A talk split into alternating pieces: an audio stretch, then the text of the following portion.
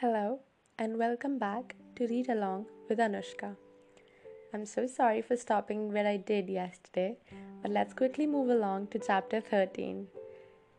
For those of you who've seen the movie, know that it's the most iconic chapter of the first book.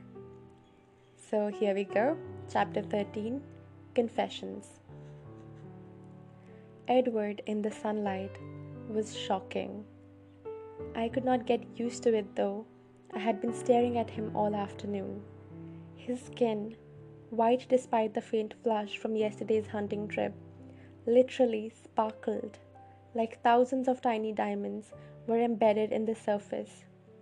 He lay perfectly still in the grass, his shirt open over his sculpted incandescent chest, his scintillating arms bare.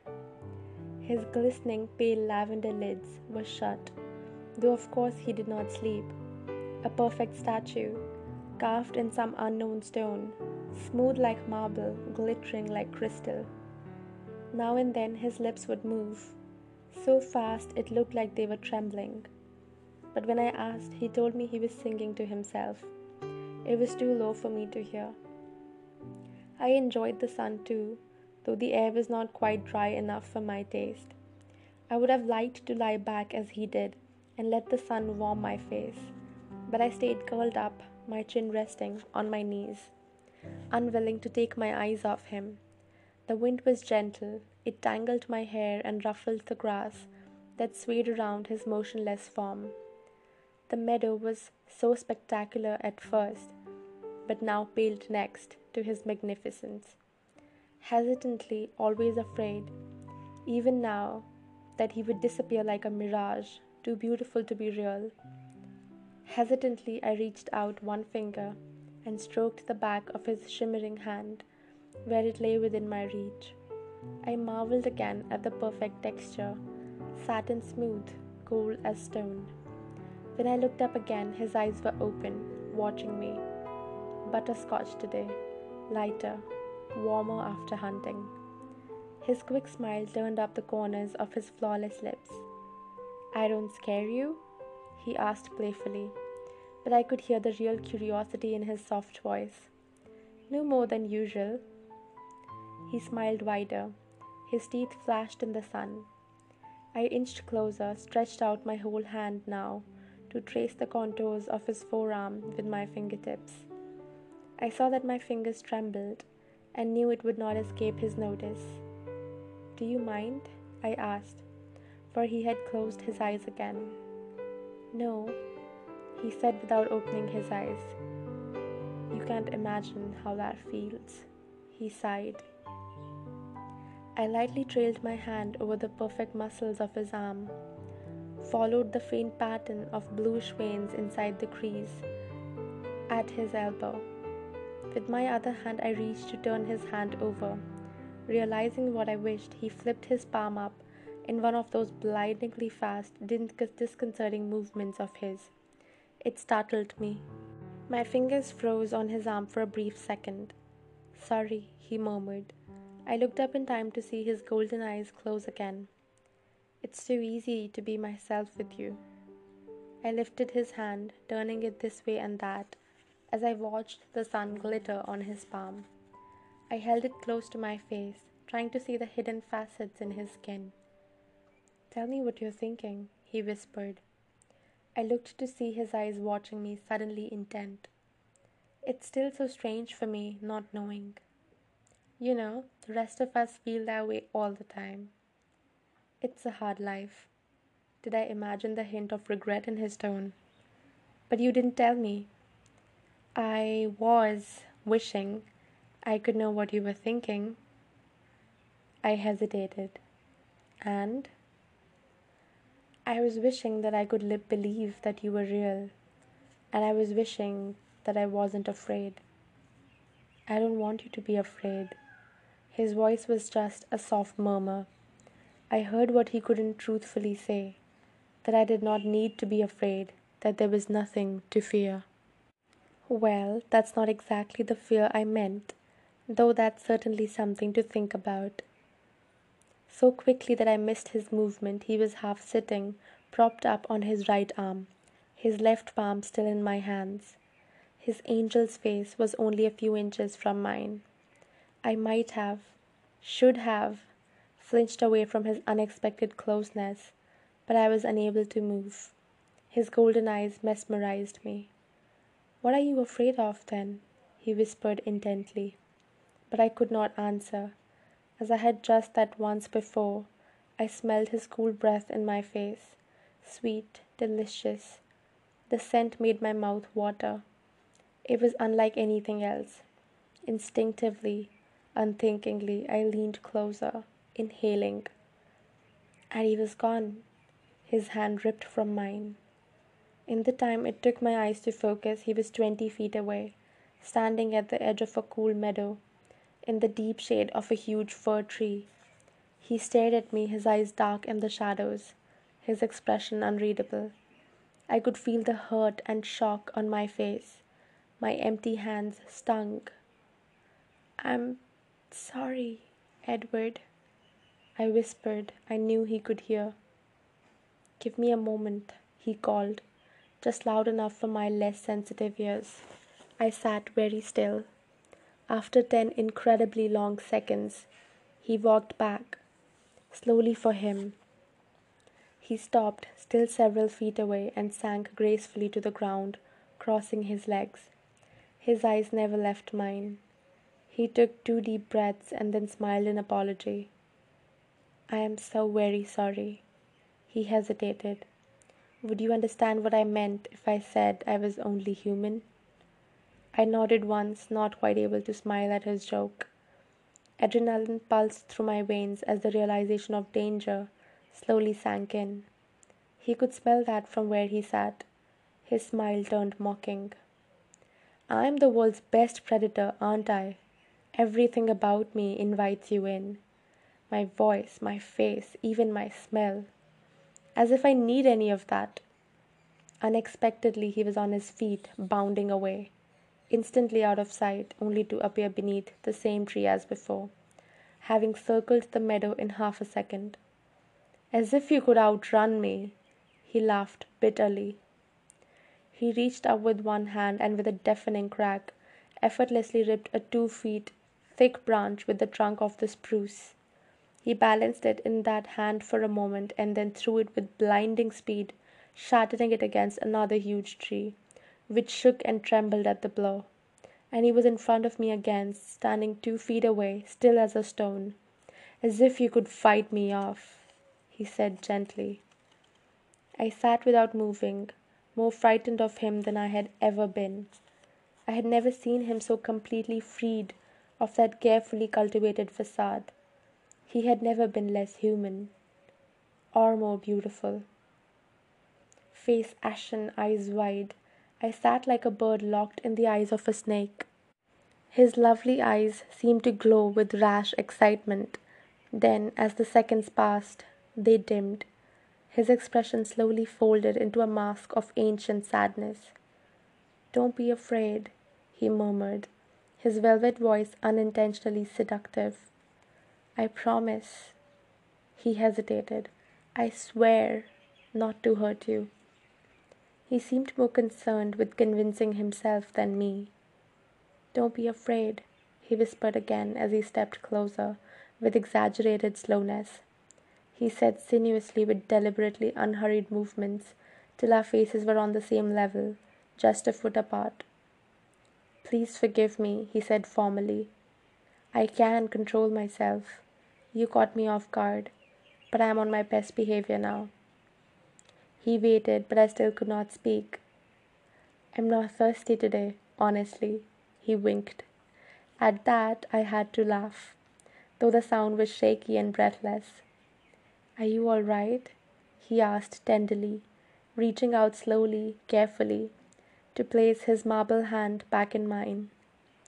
I looked at his smooth, cold hand and then at his eyes. They were soft, repentant. I looked back at his hand and then deliberately returned to tracing the lines in his hand with my fingertip.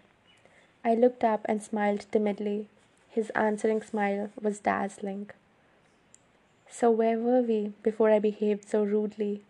he asked in the gentle cadences of an earlier century. I honestly can't remember. He smiled, but his face was ashamed. I think we were talking about why you were afraid, besides the obvious reason. Oh, right. Well? I looked down at his hand and doodled aimlessly across his smooth, iridescent palm. The seconds ticked by. How easily frustrated I am, he sighed. I looked into his eyes, abruptly grasping that this was every bit as new to him as it was to me, as many years of unfathomable expression as he had. This was hard for him too. I took courage from that thought. I was afraid, because for well, obvious reasons, I can't stay with you, and I'm afraid that I would like to stay with you much more than I should. I looked down at his hands as I spoke. It was difficult for me to say this aloud. Yes, he agreed slowly. That is something to be afraid of, indeed. Wanting to be with me. That's really not in your best interest. I frowned. I should have left long ago, he sighed. I should leave now. But I don't know if I can. I don't want you to leave, I mumbled pathetically, staring down again. Which is exactly why I should. But don't worry, I'm essentially a selfish creature. I crave your company too much to do what I should. I'm glad. Don't be. He withdrew his hand more gently this time.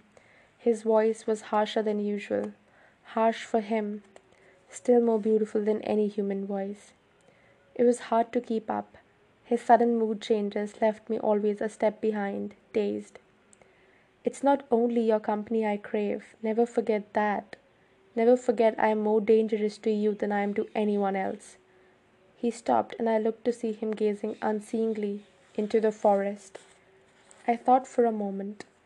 I don't think I understand exactly what you mean, by that last part anyway, I said. He looked back at me and smiled, his mood shifting yet again. How do I explain? he mused. And without frightening you again. Hmm. Without seeming to think about it, he placed his hand back in mine. I held it tightly in both of mine. He looked at our hands.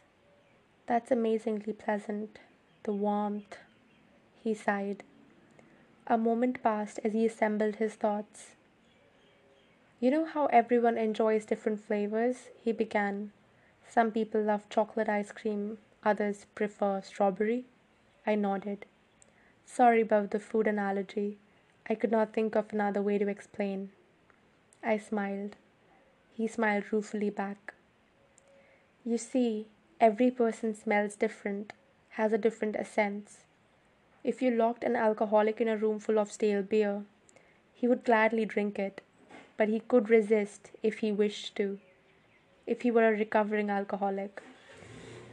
Now, let's say you placed in that room a glass of hundred year old brandy, the rarest, finest cognac, and filled the room with its warm aroma. How do you think he would fare then? We sat silently looking into each other's eyes, trying to read each other's thoughts. He broke the silence first. Maybe that's not the right comparison. Maybe it would be too easy to turn down the brandy. Perhaps I should have made our alcoholic a heroin addict instead. So, what you're saying is I'm your brand of heroin, I teased, trying to lighten the mood. He smiled swiftly, seeming to appreciate my effort. Yes, you are exactly my brand of heroin. Does that happen often? I asked. He looked across the tree tops, thinking through this response. I spoke to my brothers about it. He still stared into the distance. To Jasper, every one of you is much the same. He's the most recent to join our family. It's a struggle for him to abstain at all. He has not had time to grow sensitive to the differences in smell, in flavor. He glanced swiftly at me, his expression apologetic. Sorry, he said. I don't mind. Please don't worry about offending me or frightening me or whichever. That's the way you think. I can understand, or I can try to at least. Just explain however you can. He took a deep breath and gazed at the sky again. So Jasper was not sure if he had ever come across someone who was as. He hesitated, looking for the right word. Appealing as you are to me. Which makes me think not. Emmett has been on the wagon longer, so to speak, and he understood what I meant. He says twice for him, one stronger than the other. And for you? Never. The word hung there for a moment in the warm breeze. What did Emmett do? I asked to break the silence. It was the wrong question to ask. His face grew dark, his hand clenched into a fist inside mine. He looked away. I waited, but he was not going to answer. I guess I know, I finally said. He lifted his eyes. His expression was wistful, pleading. Even the strongest of us fall off the wagon, don't we? What are you asking? My permission? My voice was sharper than I had intended. I tried to make my tone kinder. I could guess what his honesty must cost him. I mean, is there no hope then? How calmly I could discuss my own death. No, no, he was instantly contrite. Of course there's hope. I mean, of course I won't he left the sentence hanging. His eyes burned into mine. It's different for us. Emmett, these were strangers he happened across. It was a long time ago. And he was not as practiced, as careful as he is now. He fell silent and watched me intently as I thought it through. So, if we had met, oh, in a dark alley or something, I trailed off. It took everything I had not to jump up in the middle of that class full of children and he stopped abruptly looking away. When he walked past me, I could have ruined everything Carlisle has built for us, right then and there. If I hadn't been denying my thirst for the last, well, too many years, I would not have been able to stop myself. He paused, scowling at the trees. He glanced at me grimly, both of us remembering. You must have thought I was possessed. I could not understand why, how you could hate me so quickly. To me, it was like you were some kind of demon summoned straight from my own personal hell to ruin me. The fragrance coming off your skin. I thought it would make me deranged that first day. In that one hour, I thought of a hundred different ways to lure you from the room with me to get you alone, and I fought them each back, thinking of my family, what I could do to them. I had to run out to get away before I could speak the words that would make you follow.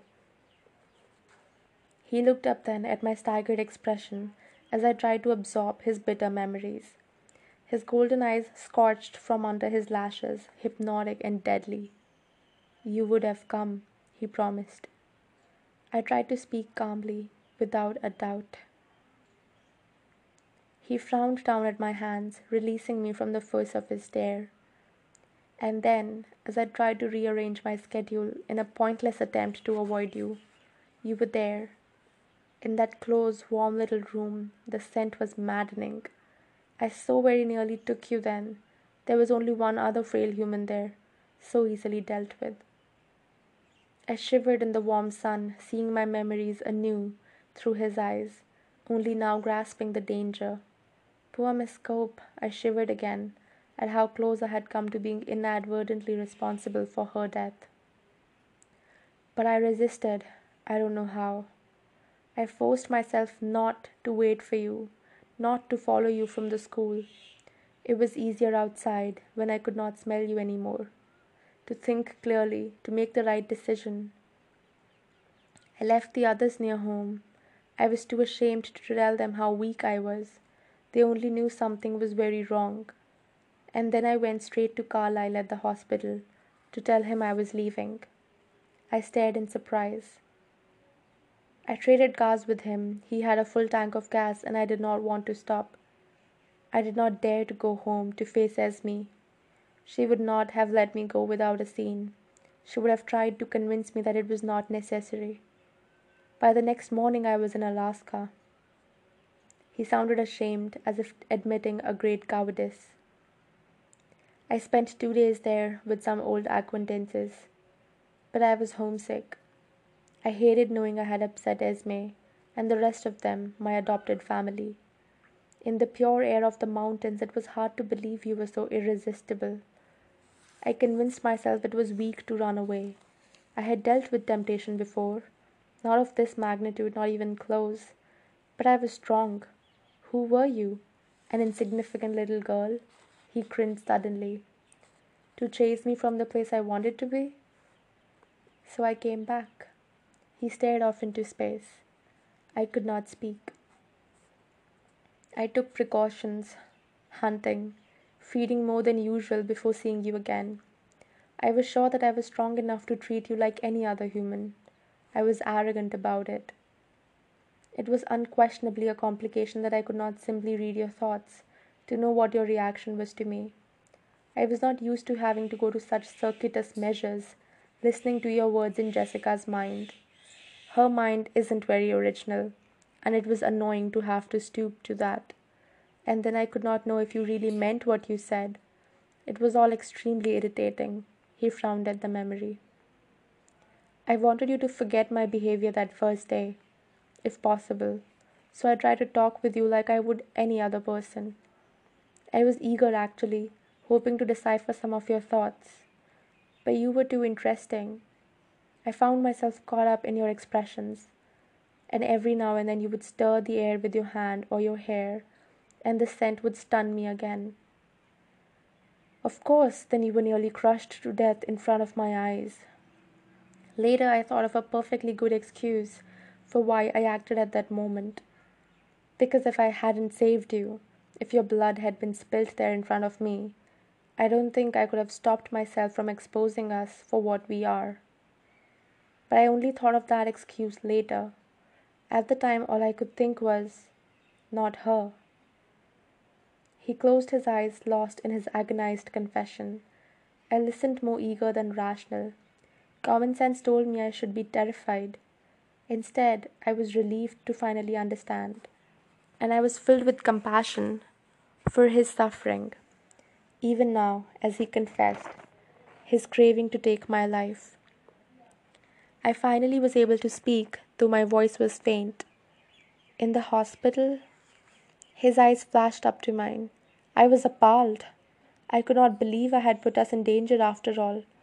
Put myself in your power, you of all people, as if I needed another motive to kill you. We both flinched as that word slipped out. But it had the opposite effect. He continued quickly. I fought with Rosalie, Emmett, and Jasper when they suggested that now was the time. The worst fight we have ever had. Carlisle sided with me and Alice. He grimaced when he said her name. I could not imagine why. Esme told me to do whatever I had to in order to stay. He shook his head indulgently. All that next day I eavesdropped on the minds of everyone you spoke to, shocked that you kept your word. I did not understand you at all, but I knew that I could not become more involved with you. I did my very best to stay as far from you as possible. And every day the perfume of your skin, your breath, your hair, it hit me as hard as the very first day. He met my eyes again, and they were surprisingly tender. And for all that, he continued, I would have fared better if I had exposed us all at that first moment than if now, here, with no witnesses and nothing to stop me, I were to hurt you. I was human enough to have to ask, why? Isabella. He pronounced my full name carefully, then playfully ruffled my hair with his free hand. A shock ran through my body at his casual touch. Bella, I could not live with myself if I ever hurt you. You don't know how it's tortured me. He looked down, ashamed again. The thought of you, still, white, cold. To never see you blush scarlet again. To never see that flash of intuition in your eyes when you see through my pretenses. it would be unendurable. He lifted his glorious, agonized eyes to mine. You are the most important thing to me now, the most important thing to me ever. My head was spinning at the rapid change in direction our conversation had taken. From the cheerful topic of my impending demise, we were suddenly declaring ourselves. He waited, and even though I looked down to study our hands between us, I knew his golden eyes were on me. You already know how I feel, of course, I finally said. I'm here, which, roughly translated, means I would rather die than stay away from you. I frowned. I'm an idiot. You are an idiot, he agreed with a laugh. Our eyes met, and I laughed too. We laughed together at the idiocy and sheer impossibility of such a moment. And so the lion fell in love with the lamb, he murmured. I looked away, hiding my eyes as I thrilled to the word. What a stupid lamb, I sighed. What a sick, masochistic lion!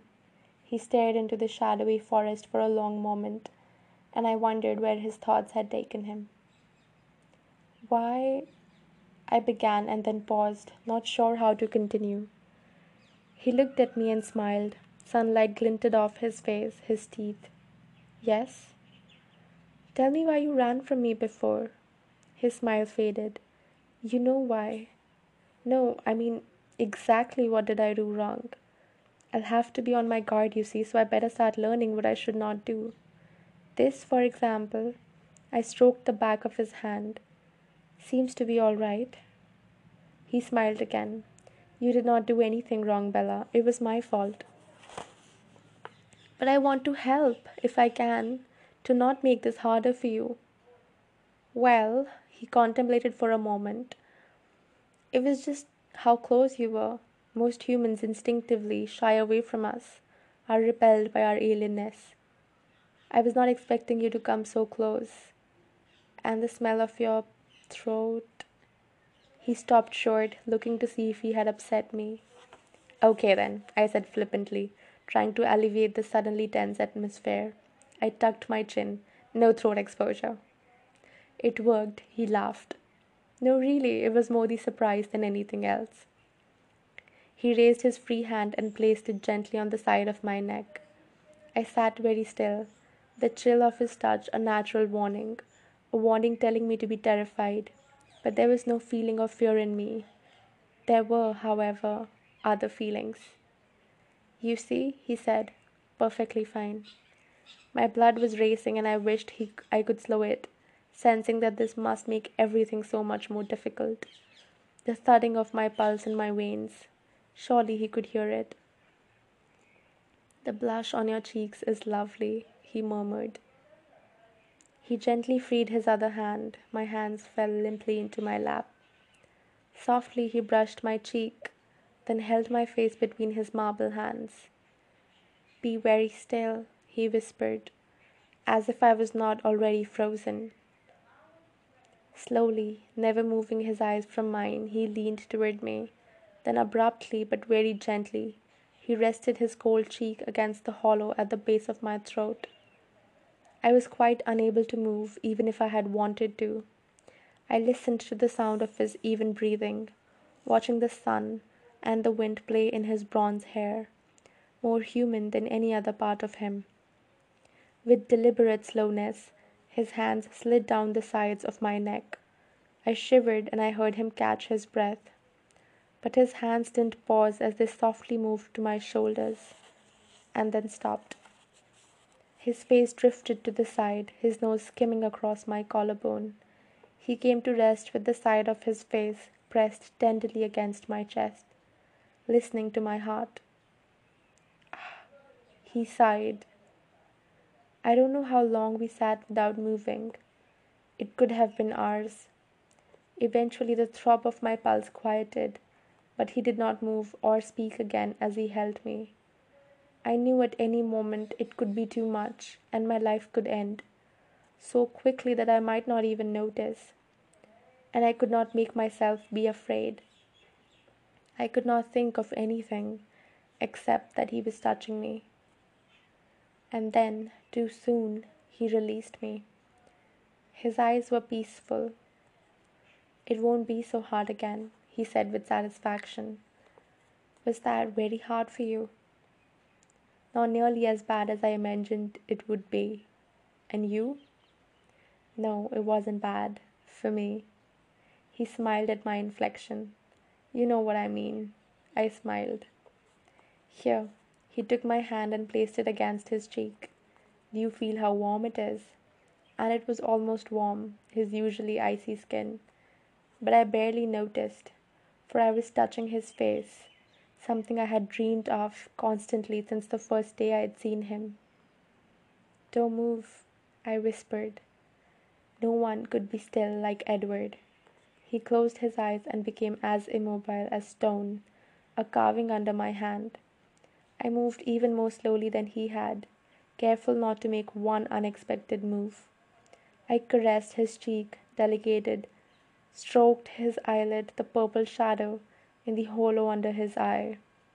I traced the shape of his perfect nose and then so carefully his flawless lips. His lips parted under my hand, and I could feel his cool breath on my fingertips. I wanted to lean in, to inhale the scent of him, so I dropped my hand and leaned away, not wanting to push him too far. He opened his eyes, and they were hungry.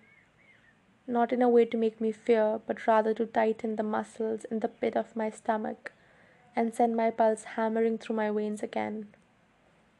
I wish, he whispered, I wish you could feel the complexity, the confusion I feel, that you could understand. He raised his hand to my hair, then carefully brushed it across my face. Tell me, I breathed. I don't think I can. I've told you on the one hand the hunger, the thirst, that deplorable creature that I am, I feel for you. And I think you can understand that to an extent. Though, he half smiled, as you are not addicted to any illegal substances, you probably cannot empathize completely. But his fingers touched my lips lightly, making me shiver again. There are other hungers, hungers I don't even understand, that are foreign to me. I may understand that better than you think.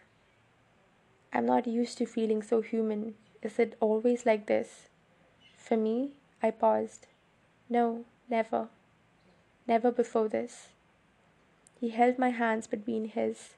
They felt so feeble in his iron strength. I don't know how to be close to you, he admitted. I don't know if I can. I leaned forward very slowly, cautioning him with my eyes. I placed my cheek against his stone chest. I could hear his breathing and nothing else. This is enough, I sighed, closing my eyes. In a very human gesture, he put his arms around me and pressed his face against my hair. You're better at this than you give yourself credit for, I noted. I have human instincts. They may be buried deep, but they're there. We sat like that for another immeasurable moment. I wondered if he could be as unwilling to move as I was but I could see the light was fading, the shadows of the forest beginning to touch us, and I sighed. You have to go. I thought you could not read my mind. It's getting clearer. I could hear a smile in his voice. He took my shoulders and I looked into his face. Can I show you something? he asked, sudden excitement flashing in his eyes. Show me what? I'll show you how I travel in the forest. He saw my expression. Don't worry, you'll be very safe, and we'll get to your truck much faster. His mouth twitched up into that crooked smile so beautiful my heart nearly stopped. Will you turn into a bat? I asked wearily. He laughed, louder than I had ever heard. Like I haven't heard that one before. Right, I'm sure you get that all the time. Come on, little coward, climb on my back. I waited to see if he was kidding, but apparently he meant it. He smiled as he read my hesitation and reached for me. My heart reacted. Even though he could not hear my thoughts, my pulse always gave me away. He then proceeded to sling me onto his back, with very little effort on my part. Besides, when in place, clamping my legs and arms so tightly around him that it would choke a normal person. It was like clinging to a stone. I'm a bit heavier than your average backpack, I wondered. Ha! he snorted. I could almost hear his eyes rolling. I had never seen him in such high spirits before. He startled me, suddenly grabbing my hand, pressing my palm to his face, and inhaling deeply. Easier all the time, he muttered. And then he was running. If I had ever feared death before in his presence, it was nothing compared to how I felt now. He streaked through the dark, thick underbrush of the forest like a bullet, like a ghost. There was no sound, no evidence that his feet touched the earth. His breathing never changed, never indicated any effort, but the trees flew by at deadly speeds, always missing us by inches. I was too terrified to close my eyes, though the cool forest air whipped against my face and burned them.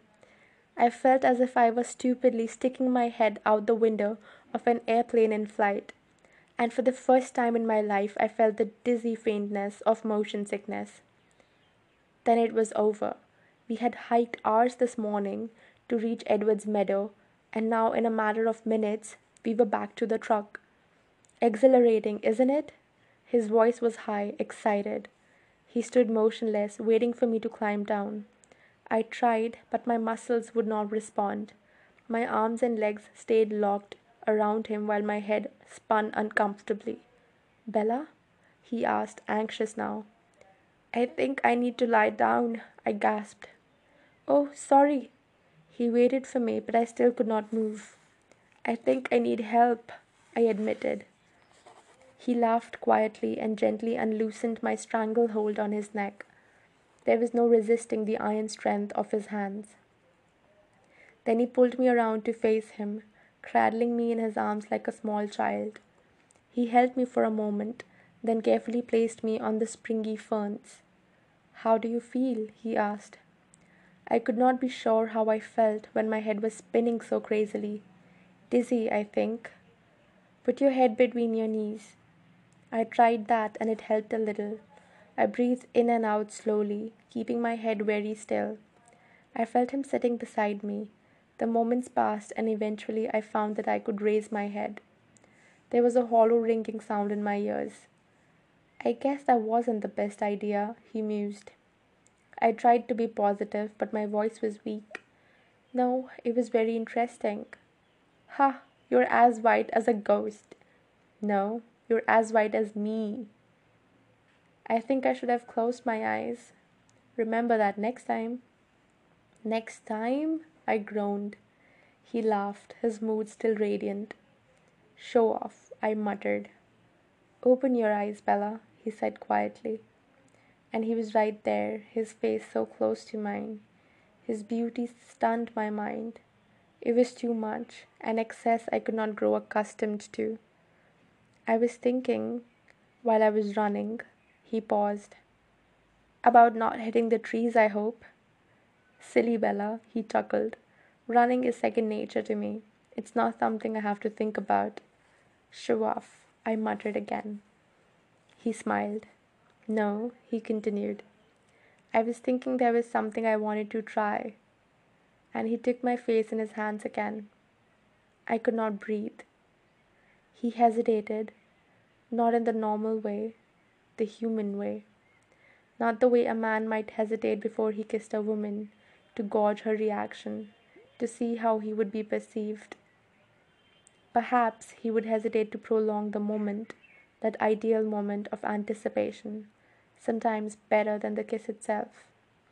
Edward hesitated to test himself, to see if this was safe, to make sure he was still in control of his need. And then his cold marble lips pressed very softly against mine. What neither of us was prepared for was my response. Blood boiled under my skin, burned in my lips. My breath came in a wild gasp. My fingers knotted in his hair, clutching him to me. My lips parted as I breathed in his heady scent. Immediately I felt him turn to unresponsive stone beneath my lips. His hands gently, but with irresistible force, pushed my face back. I opened my eyes and saw his guarded expression. Oops, I breathed. That's an understatement. His eyes were wild, his jaw clenched in acute restraint, yet he didn't lapse from his perfect articulation. He held my face just inches from his. He dazzled my eyes. Should I? I tried to disengage myself to give him some room. His hands refused to let me move so much as an inch. No, it's tolerable. Wait for a moment, please. His voice was polite, controlled. I kept my eyes on his, watched as the excitement in them faded and gentled. Then he smiled a surprisingly impish grin. There, he said, obviously pleased with himself. Tolerable? I asked. He laughed aloud. I'm stronger than I thought. It's nice to know. I wish I could stay the same. I'm sorry. You are only human after all. Thanks so much. I said, my voice acerbic. He was on his feet in one of his lithe, almost invisibly quick movements. He held out his hand to me, an unexpected gesture. I was so used to our standard of careful non contact. I took his icy hand, needing the support more than I thought. My balance had not yet returned. Are you still faint from the run, or was it my kissing expertise? How light hearted, how human he seemed as he laughed now, his seraphic face untroubled. He was a different Edward than the one I had known, and I felt all the more besotted by him. It would cause me physical pain now to be separated from him. I can't be sure I'm still woozy, I managed to respond. I think it's some of both, though. Maybe you should let me drive. Are you insane? I protested. I can drive better than you on your best day, he teased. You have much slower reflexes. I'm sure that's true, but I don't think my nerves or my truck could take it. Some trust, please, Bella. My hand was in my pocket, curled tightly around the key. I pursed my lips, deliberated, then shook my head with a tight grin. Nope, not a chance. He raised his eyebrows in disbelief. I started to step around him, heading for the driver's side. He might have let me pass if I hadn't wobbled slightly. Then again, he might not have. His arm created an inescapable snare around my waist. Bella, I've already expended a great deal of personal effort at this point to keep you alive. I'm not about to let you behind the wheel of a vehicle when you can't even walk straight. Besides, friends don't let friends drive drunk. He quoted with a chuckle. I could smell the unbearably sweet fragrance coming off his chest. Drunk? I objected. You're intoxicated by my very presence. He was grinning, that playful smirk again. I can't argue with that. I sighed. There was no way around it. I could not resist him in anything. I held the key high and dropped it, watching his hand flash like lightning to catch it soundlessly. Take it easy. My truck is a senior citizen.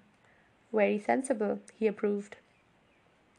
And are you not affected at all? I asked, irked by my presence. Again his mobile features transformed. His expression became soft, warm. He didn't answer at first. He simply bent his face to mine and brushed his lips slowly along my jaw, from my ear to my chin, back and forth.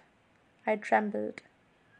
Regardless, he finally murmured, I have better reflexes. So that was chapter 13 Confessions probably my all time favorite, at least for this book. And we've also crossed the halfway mark to this book, so kudos to all of us. We'll move on to chapter 14 tomorrow. Come back with high spirits and lots of excitement. Things just get better and more exciting from here on out. Till then, take care, stay safe. I'll see you tomorrow. Bye.